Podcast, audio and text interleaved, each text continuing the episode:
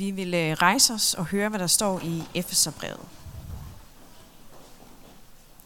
Se derfor til, hvordan I lever, ikke som uvise, men som vise.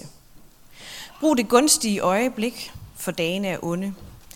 Vær derfor ikke tåbelige, men forstå, hvad der er Herrens vilje. Drik ikke beruset i vin, det fører til udskejlser, men lad jer fylde af ånden. Tal til hinanden med salmer, hymner og med åndelige sange. Syng og spil af hjertet for Herren, og sig altid Gud Fader tak for alt i vor Herre Jesu Kristi navn. I skal underordne jer under hinanden i ærefrygt for Kristus. Amen. Og vi er blevet stående og lytte til dagens evangelium, som evangelisten Matthæus skriver. Jesus tog til orde og talte igen til dem i lignelser. Himmeriget ligner en konge, der holdt sin søns bryllup. Han sendte sine tjenere ud for at kalde de indbudte til brylluppet, men de ville ikke komme. Så sendte han nogle andre tjenere ud, der skulle sige til de indbudte: nu er der dækket op til fest, mine okser og fede kalve er slagtet, og alt er reddet. Kom til brylluppet. Men det tog de sig ikke af og gik, en til sin mark, en anden til sin forretning, og andre igen greb hans tjenere, mishandlede dem og slog dem ihjel. Men kongen blev vred og sendte sine hære ud og dræbte disse mordere og brændte deres by. Så sagde han til sine tjenere: bryllupsfesten er forberedt, men de indbudte var ikke værdige.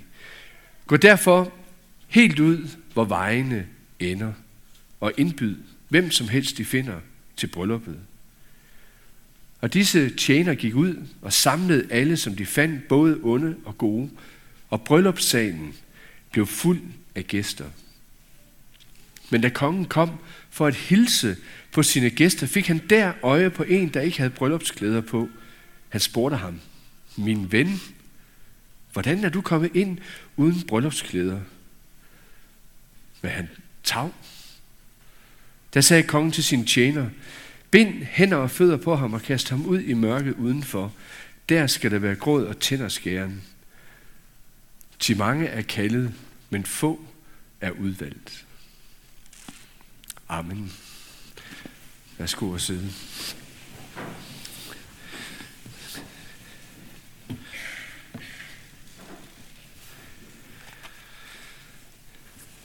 Lad os bede sammen. Jesus Kristus, vi beder om, at du vil komme til os nu og lukke både ører og hjerter op ved din ånd, så vi kan høre dit ord. Du ved, hvor vi hver især står i forhold til dig. Vi beder om, at du vil holde os fast, og vi beder dig om, at du må gøre dig kendt for os, så vi ser dig, Jesus, og aldrig ønsker at miste dig. Vi beder om, at du vil give os udholdenhed, så vi alle må nå hjem til din himmelske bryllupsfest og være med i evig glæde, når du kommer igen. Vi beder også for børnene nu, til børnekirke, hvor de er, juniorkirke. Giv dem hver især en god tid, en velsignet tid der sammen, og en glæde over at være et barn af dig. Amen. Jeg tror, de fleste af jer kender til det at få en øh, invitation. Mange gange så forpligter det også, og man skal have gave med og alt muligt andet. Men øh, for en måneds tid siden, der fik jeg en invitation til noget, der er ganske gratis. Og jeg må da tage en ledsager med. Det var ikke så vanskeligt at vælge. Den eneste ene i mit liv og spurgte, om hun ville, og det ville hun. Og det var jo dejligt. Så på tirsdag, så øh, drager vi til København. Det er jo ikke en tilfældig dato. enogtredivte oktober, reformationsdag. Der er ref- reformationskoncert i D R's koncerthus, så generaldirektøren inviterer et eller andet tilfældige kirkefolk, måske her i Danmark, til at være med til den fest, sammen med dronning Margrethe og hele den kongelige familie. Og det er jo flot og stort og alt muligt andet. Og hvorfor siger jeg det her? Det gør jeg, fordi det er gratis. Og det gør jeg, fordi der er dresscode til sådan noget. Det betyder ikke, at jeg kommer i mit øh, Jakob Haugaard lædersække jakkesæt, hvis jeg havde sådan et. Men øh, jeg kommer nogenlunde i den stil, som det er blevet angivet, for ikke at falde alt for meget udenfor. Måske endda slet ikke kunne komme ind. Og jeg sørger også for at være der til tiden. Også inden dørene er lukket, når security det er overstået. For som der står meget tydeligt, dørene er lukket, og man kommer ikke ind efter det tidspunkt. Så der er mange ting at være klar på, selv når man skal til en gratis fest, at man både forbereder sig godt, at man kommer, når det man er indbudt til, det er klar og parat, forberedelsen er til ende, og når begivenhedernes gang, de egentlig begynder, og at man så er indenfor i salen, så man så at sige ikke falder udenfor. Gud, han ønsker os alle sammen med til sin store fest. Han har en fest for øje, som allerede egentlig er i gang. Forberedelserne er egentlig allerede i gang.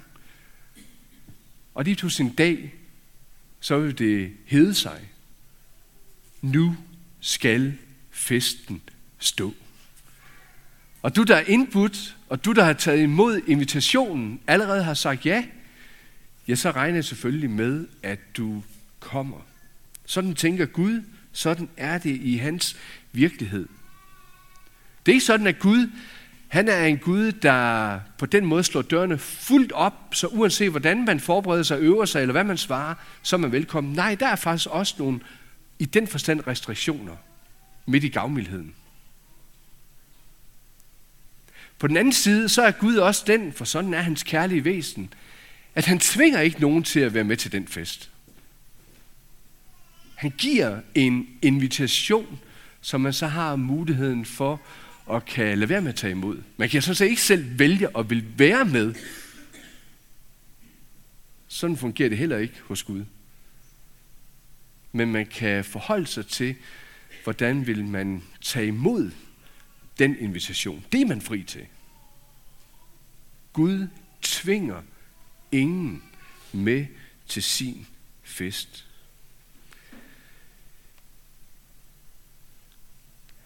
Der kan selvfølgelig se det, ske det, at øh, når festen den kommer, at så, øh, så har man glemt, at man har sagt ja.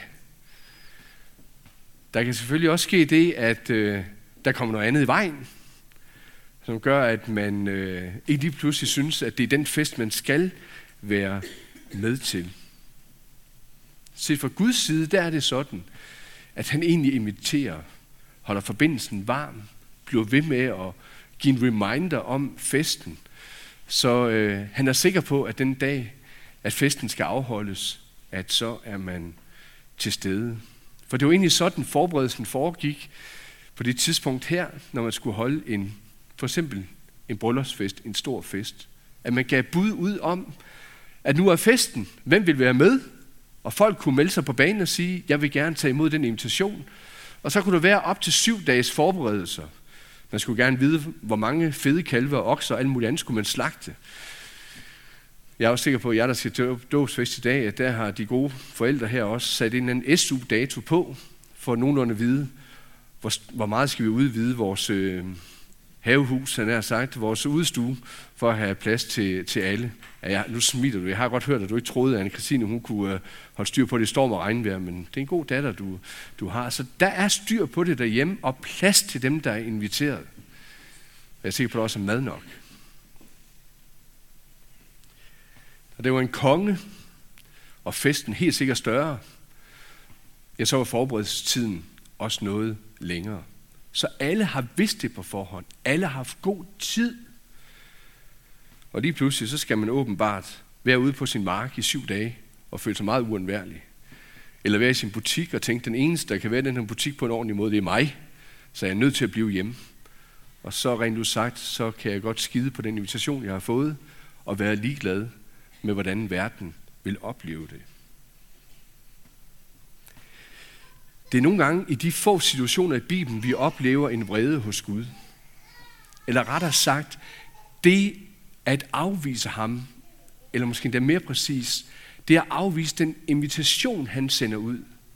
Eller måske endda endnu mere præcis, det at tage imod den, og så afvise den, ved at blive ligeglad med ham. Det vækker noget hos Gud. Det gør det på to måder. På den ene side, så bliver Gud ved at tænke, mon ikke, der kan ske en ændring til det sidste. Det er blandt andet derfor, vi skulle høre lignelsen om pottemageren, der har det her ler, krukke eller kar, han blev ved med at forme på igen og igen, mislykkes, så kommer det op igen, fordi det må da kunne lykkes til sidst at få det gode resultat på banen. En udholdenhed, en vedholdenhed for, at det må lykkes. Og så er der også den anden side, at der er en grænse. Også for Guds langmodighed, for Guds kærlighed, som har en vrede side, en doms side. At en dag, der er det ikke, som vi netop lige har sunget det, der er det ikke længere noget tid. En dag, der er det for sent. En dag har man stillet sig i den position, valgt sin frihed til at vælge Gud fra. Og så tager Gud, så at sige, en på det alvor.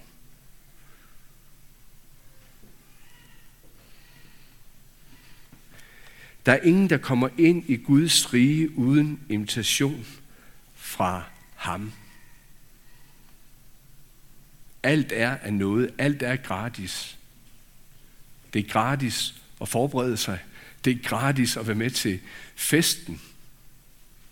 Det er noget. Ja, selv det at opleve sig ordentligt festklædt. For traditionen var, at når man kom til sådan en fest, en bryllupsfest, så fik man, især hvis det var en, der havde lidt penge, nede ved døren, udleveret det sæt festtøj, man skulle have på.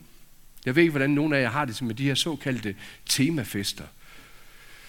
Jeg skal nok da være med at udtrykke tydeligere, hvordan jeg tænker om det, men, men øh, der skal man jo have et eller andet på, der ligesom går ind i det tema. Og man skal selv ud og finde det, og selv lede efter det.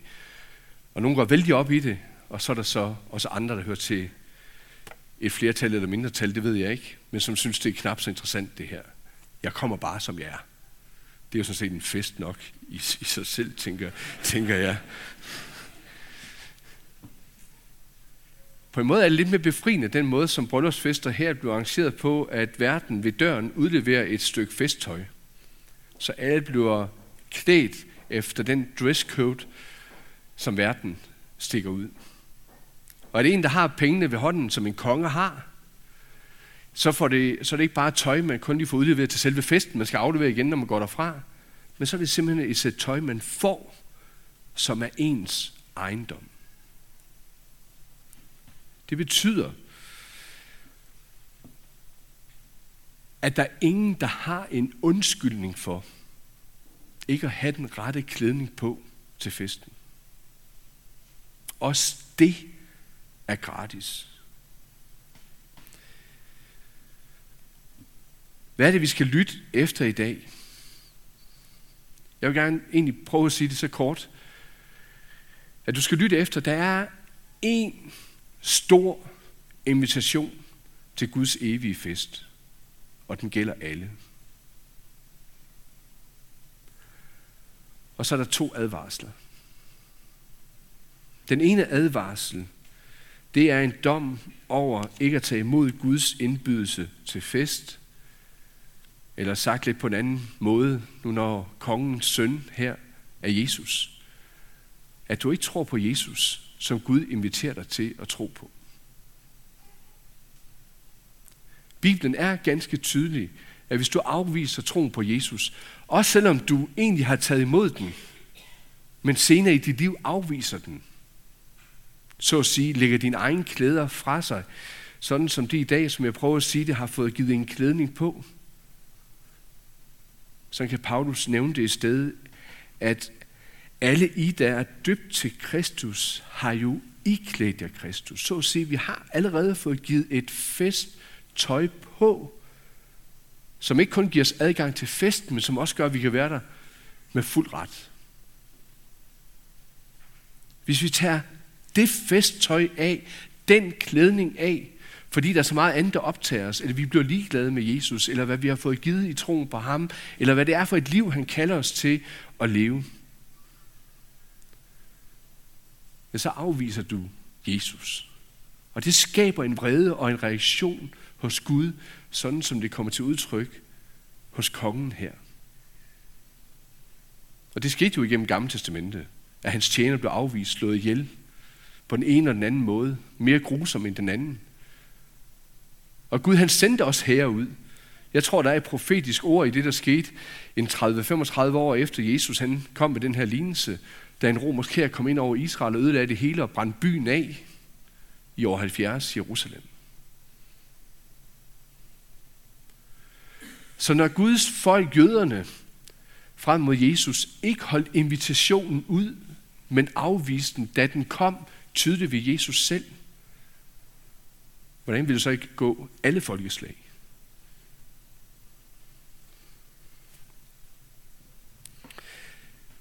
Og så er der en advarsel, den anden, som en dom over dem, der ikke har den rette brøddomsklædning på. Eller det, som det egentlig betyder, at man ikke er omvendt i sindet til at tilhøre Gud, lever i Guds rige og bærer Guds riges frugter. Den her klædning, jeg skulle nu bruge et andet ord, og i lyset af den her reformationsfejring, så vil det være et godt gedint ord som Jesu retfærdighed. Altså alt det, Jesus har gjort for mig ved sin død og opstandelse. Det er så, man kan læse det på nogle af de sidste sider i Bibelen, at salige er de, der er inviteret til Jesu bryllupsfest, til Lammets bryllupsfest, fordi de har fået givet at iklæde sig rene, hvide lindeklæder. Altså en klædning, som Jesus, han har givet dem til sin fest. Og alle dem, der har de rene, hvide lindeklæder på, derfor er det igen ikke så tilfældigt, at det er ren hvidt stof, at de kære nydøbte står i. Dem, der har fået iklædt sig den dragt, ja, de må også leve omvendelsens liv, altså det at tilhøre Gud.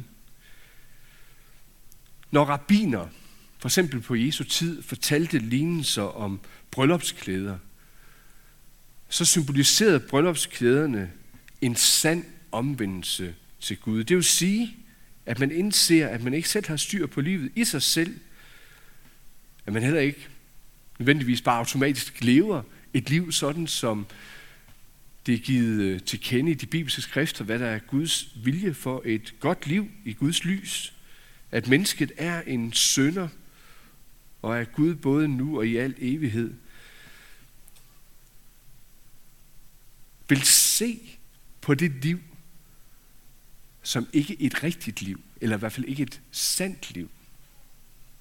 Og netop derfor har et menneske behov for at vende sig om til Gud. Både som det er sket i dag, helt grundlæggende, men også i løbet af ens liv, at man vender sig væk fra afguder, fra egoisme, fra alt andet, som kan være med til at gøre, at man til sidst bliver ligeglad med den bryllupsklædning, som man har fået givet på, og tænker, jeg kan da bare komme, som jeg er. Altså, hvor svært kan det være? Og jeg er vel god nok i mig selv?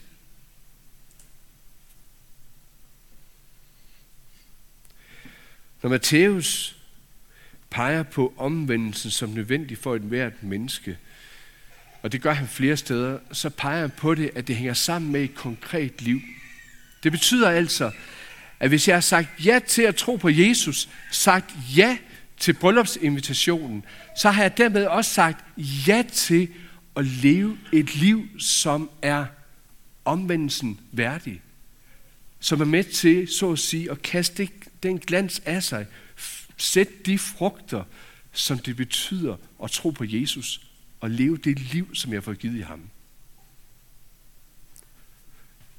Derfor så kunne en mand som Martin Luther lige pludselig nå frem til, ved at have set noget af det her, tale så stærkt om, hvad troen på Jesus betyder, og at det liv har et helt konkret udtryk i gerninger. Altså ikke adskilt tro og gerninger, men at tro og gerninger hører sammen som en enhed. Du er inviteret til et liv. Har du sagt ja til det i frihed, så er der også et liv, der følger derefter.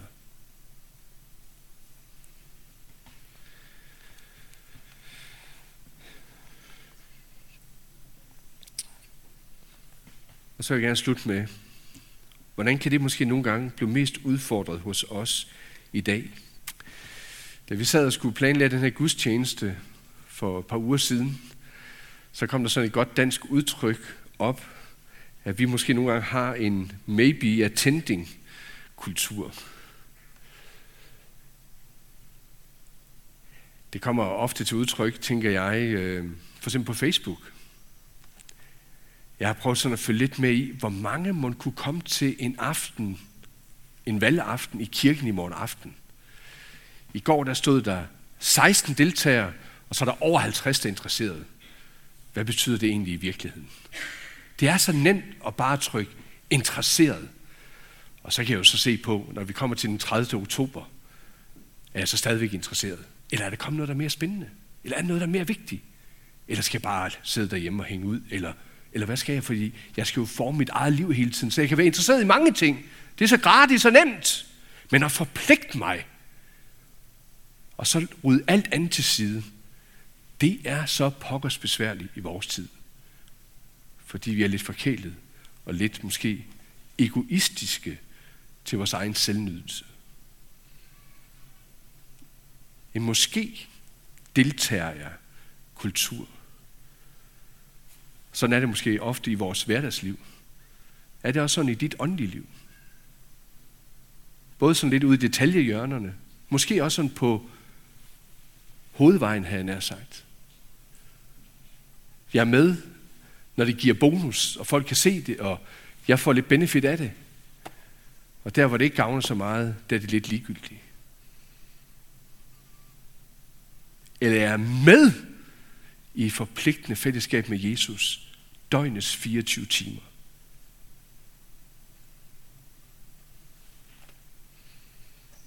Kun interesseret kristen, eller deltager jeg aktivt, fordi det er den fest, jeg skal være med til.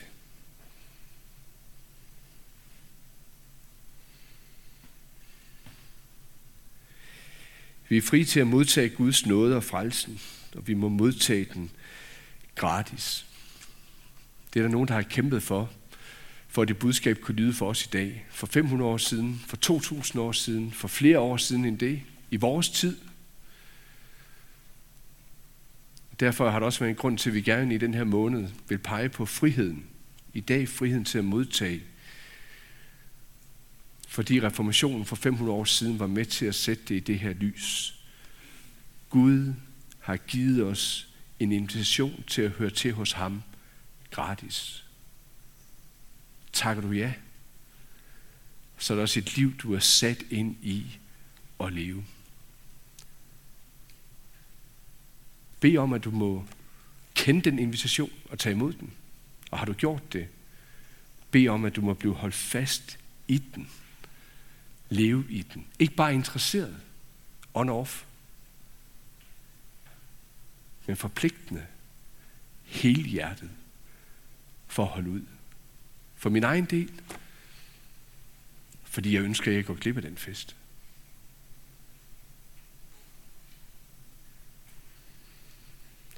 Ære være faderen, som har skabt os. Ære være sønnen, som har frelst os. Ære være Helligånden, som gør dette levende for os. Amen.